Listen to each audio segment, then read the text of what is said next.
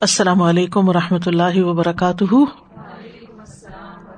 نحمد ونسلی علی رسول کریم اما بعد، فاعوذ باللہ من الشیطان الرجیم۔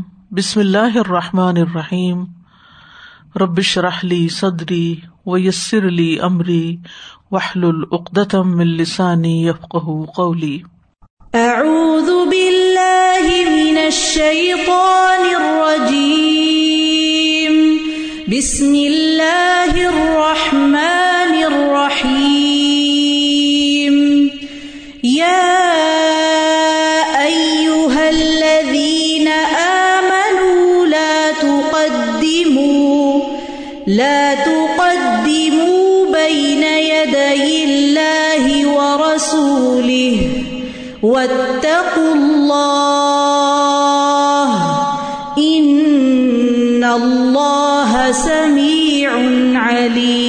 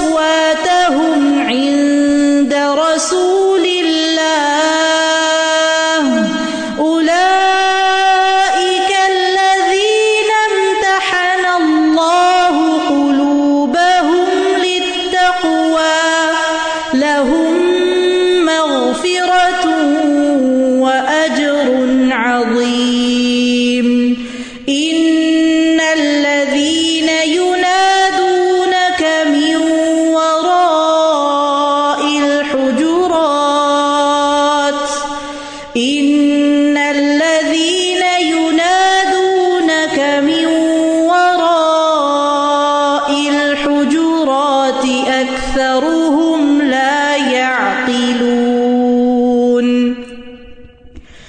ولو أنهم صبروا حتى تخرج إليهم لكان خيرا لهم والله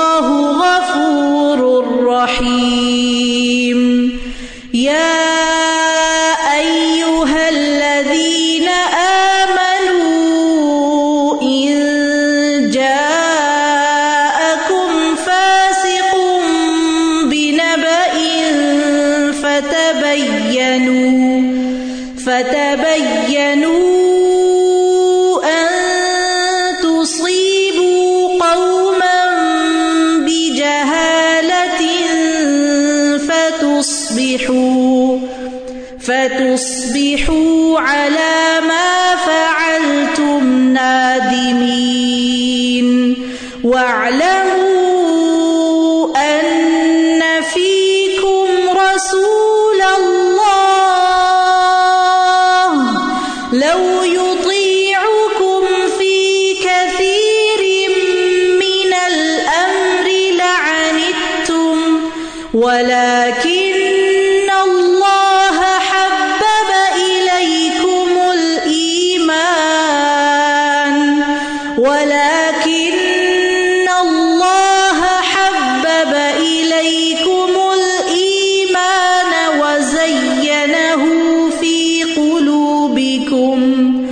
وكره إليكم الكفر والفسوق والعصيان أولئك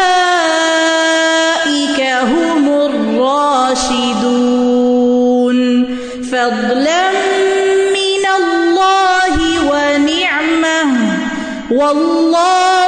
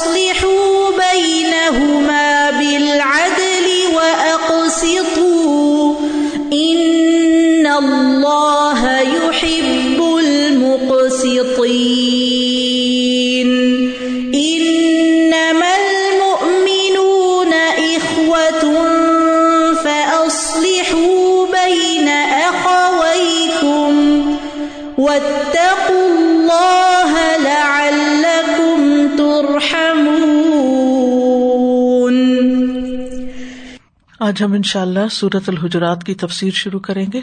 سورت الحجرات مدنی صورت ہے، جس کے دو رکو ہیں، اٹھارہ آیات ہیں، تین سو پینتیس کلمات ہیں، ایک ہزار چار سو چھہتر حروف ہیں۔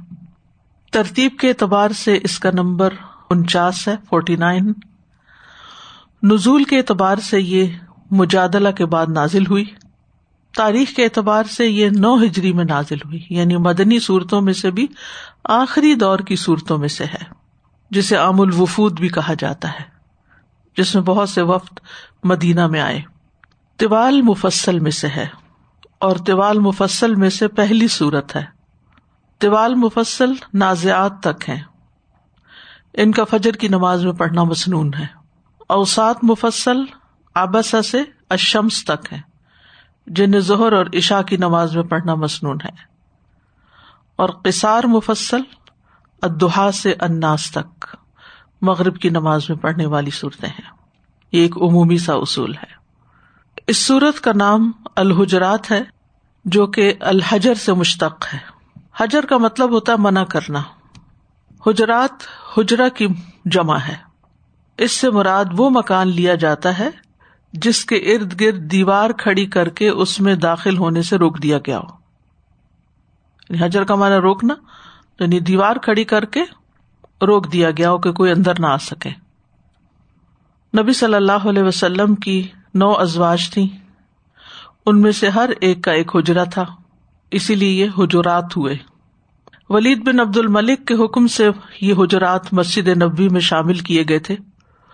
اس دن مدینہ میں ہر شخص رو رہا تھا، کیونکہ ایک تاریخی آثار ختم ہو گئے۔ نبی صلی اللہ علیہ وسلم کے گھر کے آثار ختم ہو گئے۔ اس سورت کا ایک اور نام بھی ہے سورت الاخلاق والآداب، کیونکہ یہ سورت ایسے آداب کی طرف رہنمائی کرتی ہے جو اسلامی معاشرے کے لیے بہت ضروری ہے اور یہ سورت اس بارے میں بھی بتاتی ہے کہ اسلامی معاشرے کو کس طرح منظم کیا جائے۔ بہترین اخلاق اور بہترین فضائل کی ترغیب دیتی ہے۔ پچھلی صورت کے ساتھ اس کا ربط یہ ہے کہ دونوں صورتیں مدنی ہیں، متعدد احکامات پر مبنی ہے سورت الفتح میں کفار سے کتال کا حکم ہے۔ اس صورت میں باغیوں کے ساتھ کتال کا حکم ہے۔ سورت الفتح اللہ دینا امن کے الفاظ کے ساتھ ختم کی گئی ہے یعنی اس میں ایمان والوں کا ذکر ہے آخر میں۔ اور سورت الحجرات اللہ دینا امن کے الفاظ سے شروع کی گئی ہے۔ سورت الفتح میں بھی نبی صلی اللہ علیہ وسلم کی تکریم ہے اور الحجرات کا آغاز بھی آپ کی تکریم پر مشتمل ہے۔ اس کے علاوہ بھی کچھ اور روابط پائے جاتے ہیں۔ کہا جاتا ہے کہ یہ ایک طرح سے سورت الفتح کا تتمہ ہے یعنی جو مضمون سورت الفتح میں شروع ہوا، وہ یہاں مکمل ہو رہا ہے۔ سورت الفتح میں رحما و بین کی بات ہے، تو یہاں اس کی مزید تفصیل ہے۔ اس صورت میں مسلمانوں کو جو آداب سکھائے گئے ہیں، اس میں نبی صلی اللہ علیہ وسلم کے ساتھ کس طرح معاملہ کرنا ہے؟ آپ کے ساتھ گفتگو کیسے کرنی ہے؟ پھر یہ کہ مسلمانوں کے ساتھ کس طرح معاملہ کرنا ہے؟ آپس میں ایک دوسرے سے تعلقات کیسے ہونے چاہیے؟ اور پھر یہ کہ اس سے آگے بڑھ کر پوری انسانیت کی سطح پر تعلقات کس طرح ہونے چاہیے؟ یا الناس کہہ کے بھی پکارا گیا ہے۔ پانچ دفعہ یا الدین امن کہا گیا۔ اور ایک دفعہ یا الناس کہہ کے بھی پکارا گیا ہے۔ اور جو لوگ ان آداب کا خیال کریں، ان کے دلوں میں تقوا ہے، اور جن کے دلوں میں تقوا ہو، تو ان اکرم کو مند اللہ اطقا کو اللہ بھی ان لوگوں کا اکرام کرتا ہے، ان لوگوں کو عزت دیتا ہے۔ تو گویا، ہمیں اللہ اور اس کے رسول کے ساتھ بھی ایک ادب اختیار کرنا ہے۔ مومنوں کے ساتھ بھی معاملہ کرتے وقت ادب کا خیال رکھنا ہے۔ اور تمام انسانوں کے ساتھ بھی ایک تعلق رکھتے ہوئے مینرس کو نہیں بھولنا۔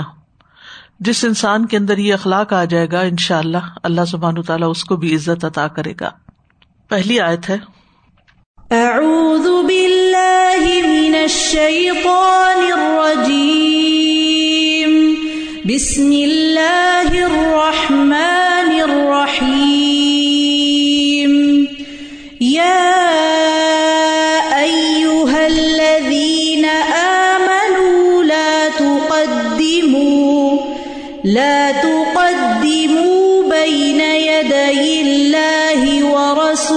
ورسوله واتقوا الله إن الله سميع عليم.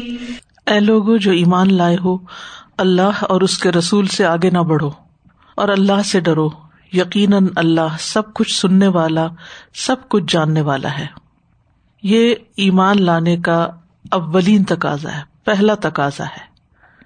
کہ جو شخص اللہ کو اپنا رب مانتا ہے اور اللہ کے رسول صلی اللہ علیہ وسلم کو اپنا ہادی مانتا ہے، رہنما مانتا ہے۔ اگر وہ اپنی اس بات میں سچا ہے، تو یہ ہو نہیں سکتا کہ پھر وہ اپنی رائے کو، اپنی سوچ کو، اپنی بات کو، اپنے کام کو اللہ اور اس کے رسول پر مقدم رکھے۔ وہ اپنے آپ کو بڑی چیز سمجھے اور اپنے نظریے کو، اپنی پسند کو، اپنی خواہش کو ان کے سامنے زیادہ اہمیت دے۔ جن معاملات میں اللہ اور اس کے رسول نے کوئی ہدایت دی ہے، کوئی رہنمائی کی ہے، وہ اس کو چھوڑ کر اپنی عقل یا اپنی پسند کی چیزوں کو اختیار کرے۔ تو مفہوم کیا ہے کیا ایمان والو، اللہ اور اس کے رسول سے آگے نہ بڑھو یعنی دوسرے لفظوں میں ان کے تابے بن کے رہو، سر تسلیم خم کر دو۔ اور یہ وہی کر سکتا ہے جس کے دل میں اللہ کا ڈر ہو۔ و تق اللہ۔ جب انسان کے دل میں اللہ کا ڈر نہیں ہوتا، تو اس کی خواہشات بے لگام ہو جاتی۔ اس کی عقل بھی پھر کہیں جا کر نہیں ٹھہرتی۔ پھر وہ اپنی منمانیاں کرنے لگتا ہے۔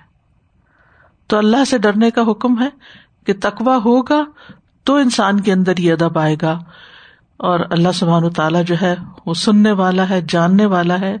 اگر انسان نے زبان سے کوئی ایسی بات نکالی یا اس کے اعمال میں کوئی ایسی چیز ہوئی یا اس کے دل کے اندر کوئی ایسی چیز ہوئی تو وہ اللہ کو سب پتا ہے۔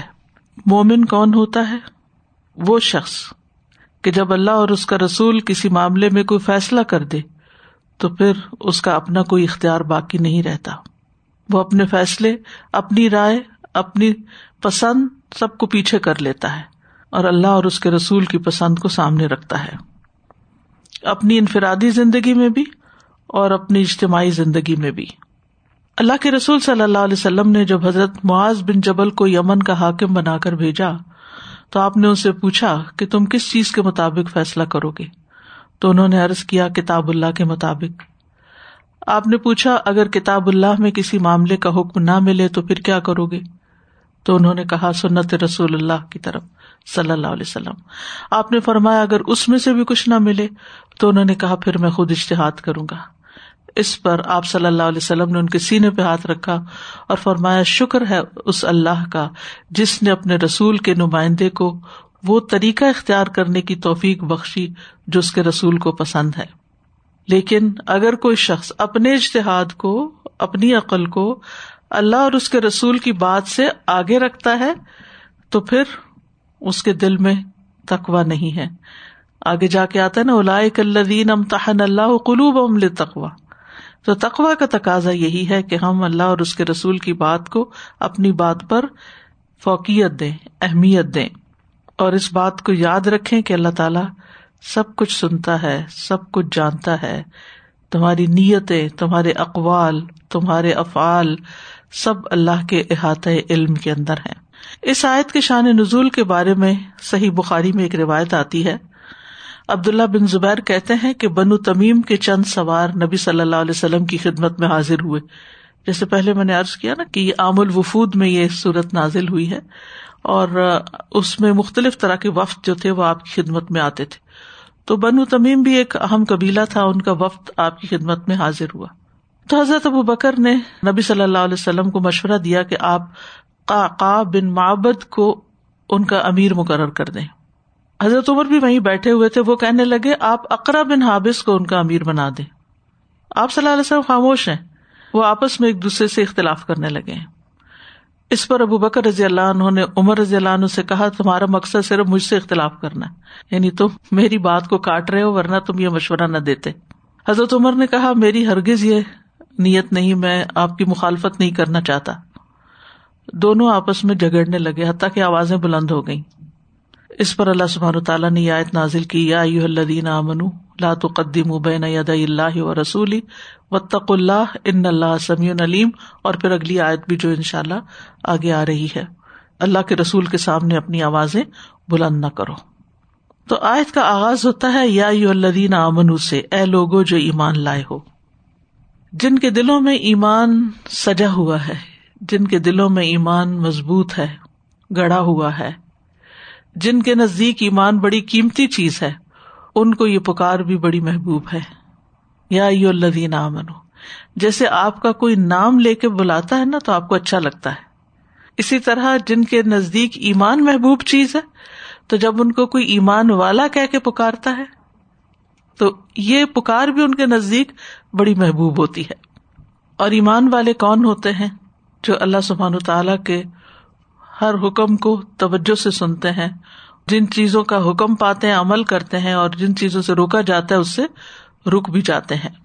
تو یہ ایمان کا تقاضا ہے کہ جب پکارا جائے تو غور سے سنا جائے اور پھر جو بتایا گیا اس کو یاد رکھا جائے اور اپنے عمل کو اس کے مطابق تبدیل کر لیا جائے اور اس حکم کی مخالفت نہ کی جائے۔ بلکہ اس حکم کو اپنے اوپر لازم کر لیا جائے۔ یہ ایمان کی علامت ہے کہ آپ کو اہل ایمان کہہ کے پکارا گیا، آپ نے بات سنی اور جو کہا گیا وہ کر لیا۔ اس میں بحث مباحثہ نہیں کیا، اس میں اپنی مرضی کی تعویلیں نہیں کی۔ کیونکہ اللہ سبحان تعالی کے حکم کی مخالفت کرنا جو ہے، یہ ایمان کی کمی یا پھر نفاق کی علامت ہوتی ہے۔ اور یہاں پر کیا کہا گیا؟ لا تو قدم کون سا حکم دیا گیا؟ بلکہ جس چیز سے روکا گیا نہیں ہے، لا تو قدم بین ید اللہ و رسولی۔ اللہ اور اس کے رسول سے آگے مت پڑھو اللہ کے ساتھ ادب اور رسول اللہ صلی اللہ علیہ وسلم کے ساتھ ادب کا تقاضا یہ ہے کہ ان سے آگے نہ بڑھو۔ ارب کہتے ہیں کہ امام کے آگے نہ چلو، باپ کے آگے نہ چلو۔ اس کے حکم کے بغیر کسی کام کا حکم دینے اور کسی کام سے روکنے میں جلدی نہ کرو۔ یعنی اربوں کے ہاں تقدم کا مطلب کیا ہے کہ بڑوں کے آگے نہ چلو۔ یعنی فزیکلی بھی جب آپ چل رہے ہو تو ان سے آگے مت نکلو۔ ہوتا ہی ہے نا کہ جو عمر میں بڑا ہو جائے یا کسی بھی اعتبار سے تو اس کی چال میں ایک وقار ہوتا ہے یا اس کے اندر ٹھہراؤ ہوتا ہے اور جو یگ بلڈ ہوتا ہے یا ایکٹیو لوگ ہوتے ہیں، ان کو اس چیز سے الجھن ہوتی ہے کہ چل کے نہیں دیتے، ہم اس سے آگے نکلتے لغت کے اعتبار سے بھی اس لفظ کا مطلب کیا ہے کہ ان کے آگے نہ چلو، باپ کے آگے نہ چلو۔ یعنی باپ بھی عزت کے مقام پر ہے۔ اور تو کا لفظ جو ہے، ابن جریر کہتے ہیں، جب کوئی شخص اپنے امام کے ارشاد کے بغیر ہی یعنی اس کی انسٹرکشن کے بغیر یعنی جو آپ کا لیڈر ہے، امام سے مراد امیر ہو سکتا ہے، سربراہ ہو سکتا ہے، کسی ملک کا، کسی جماعت کا، کسی ادارے کا، تو اب امام کے ارشاد یعنی حکم کے بغیر خود ہی امر و نہیں کے نفاذ میں جلدی کرے۔ تو کہا جاتا ہے، فلان ان یقدم مبین یدئی امامی ہی، کہ فلاں شخص اپنے امام سے آگے بڑھتا ہے۔ یعنی ابھی انسٹرکشن ملی ہی نہیں، اور وہ خود سے ہی کوئی نہ کوئی فیصلہ کر کے تو ڈسیزن لے لیتا ہے۔ یہ نہیں ہونا چاہیے۔ تو لا تو قدیم ہوں کمانا کیا ہے؟ آگے نہ بڑھو، پہل نہ کرو پیش قدمی نہ کرو، نہ قول سے پہلے نہ عمل سے پہلے، پیچھے چلو تابے داری کرو۔ کیونکہ بعض اوقات ایسا ہوتا ہے نا کہ آپ کے والدین آپس میں بات کر رہے ہوتے ہیں، دونوں ہی بڑے ہیں، تو آپ بیچ میں بول پڑتے ہیں۔ یہ بھی درست نہیں، انہیں بات مکمل کرنے دو، یا بڑھ بڑھ کے مشورے دینے لگتے ہیں۔ یہ بھی غلط ہے۔ آپ پہلے ان کی بات سنیں، وہ کیا چاہتے ہیں، کیوں چاہتے ہیں؟ پھر اس کے بعد اگر آپ سمجھتے ہیں کہ ان کا فیصلہ ظلم پر مبنی ہے یا درست نہیں ہے تو ادب احترام سے اس کی اصلاح کر دی جائے۔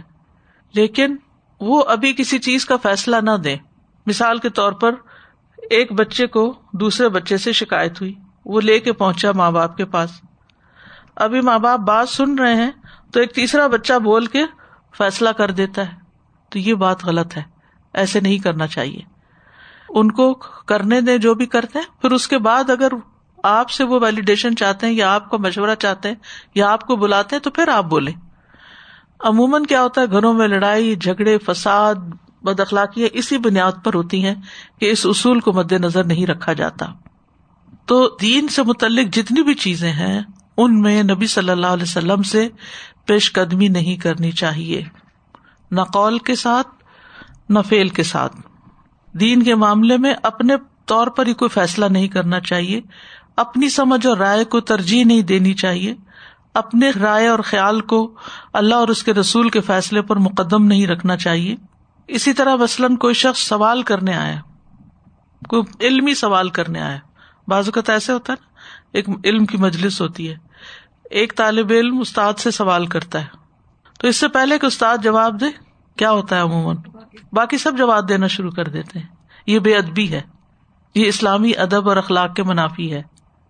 پھر اسی طرح اگر کوئی شخص کچھ مانگنے کے لیے آیا تو اس سے پہلے کہ مطلب آپ کی والدہ آپ کو بتائیں کہ اس کو فلان چیز دو، آپ خود ہی سے اٹھا کے کچھ دے دیتے ہیں۔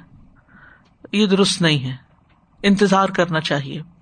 اسی طرح کسی معاملے میں اختلاف ہو وہ مختلف تم فی ہی منشی ان فحکم ہو اللہ جس چیز میں تم نے اختلاف کیا، تو اس کا فیصلہ اللہ کے سپرد کرو۔ اللہ سبحان تعالیٰ اپنے فیصلوں میں کسی کو شریک نہیں کرتا۔ سورت القاف میں آتا ولا یو شریک فی حکم ہی احدا۔ قرآن جب پڑھا جاتا ہے تو کیا حکم ہے؟ فستم یو لہو وہ انست خاموش ہو کے سنو۔ آگے آگے مت پڑھو۔ آگے آگے مت بڑھو۔ اسی طرح نبی صلی اللہ علیہ وسلم سے آگے نہیں بڑھنا چاہیے۔ ابن کئیم اپنی کتاب اعلام المعقین میں کہتے ہیں، اس کا مطلب ہے کہ تم کوئی بات نہ کہو جب تک اللہ اور اس کا رسول نہ کہہ دے۔ تم کوئی حکم نہ دو جب تک اللہ اور اس کا رسول حکم نہ دے دے۔ تم کوئی فتوا نہ دو جب تک اللہ اور اس کا رسول کوئی فتوا نہ دے دے۔ کسی حکم کا قطعی فیصلہ نہ کرو اور اس کو جاری نہ کر دو جب تک اللہ اور اس کا رسول کوئی فیصلہ نہ دے اور اس کو جاری نہ کر دے۔ پھر اسی طرح اس کا معنی بھی کیا گیا ہے کہ ابن عباس کہتے ہیں کہ لا تقدم بین ید اللہ و رسول ہی کا مطلب ہے کتاب و سنت کے خلاف بات نہ کرو۔ کس کے خلاف کتاب و سنت کے خلاف بات نہ کرو۔ یعنی زندگی میں جب بھی کوئی معاملہ پیش آئے، کچھ کرنا چاہو تو پہلے یہ دیکھو کہ کتاب و سنت اس کے بارے میں کیا کہتی ہے۔